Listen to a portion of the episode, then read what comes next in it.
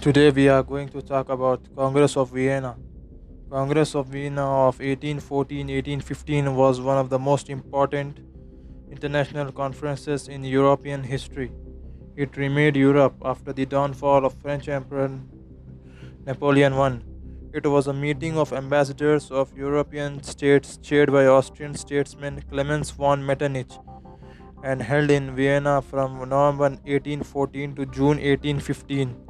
The objective of the Congress was to provide a long term peace plan for Europe by settling critical issues arising from the French Revolutionary Wars and Napoleonic Wars. The goal was not simply to restore old boundaries but to resize the main powers so they could balance each other and remain at peace. The leaders were conservatives with little use for republicanism or revolution, both of which threatened to upset the status quo in Europe.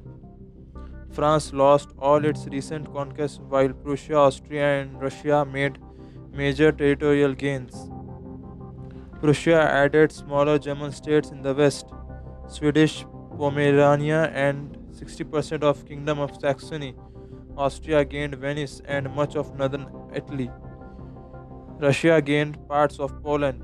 The new Kingdom of the Netherlands has been created just before months and included formerly Austrian territory that in 1830 became Belgium. The immediate background was Napoleonic France's defeat and surrender in May 1814, which brought an end to 23 years of nearly continuous war. Negotiation continued despite the outbreak of fighting triggered by Napoleon's dramatic return from exile and resumption of power in France during the Hundred Days of March to July 1815. The Congress' final act was signed nine days before his defeat at Waterloo on 18 June 1815. Liberal historians have criticized the Congress for causing the subsequent suppression of the emerging national and liberal movements, and it has been seen as a reactionary movement for the benefits of traditional monarchs. However, others praise it for having created relatively long term stability and peace condition in most of Europe. In a technical sense, the Congress of Vienna was not properly a congress. It never met in plenary session, and most of the discussions occurred in informal, face to face sessions among the great powers of Austria, Britain, France, Russia, and sometimes Prussia, with limited or no participation by other delegates.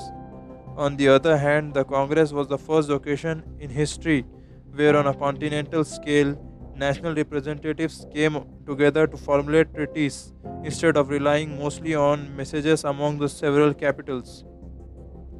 The Congress of Vienna settlement, despite later changes, formed the framework for European international politics until the outbreak of the First World War in 1914.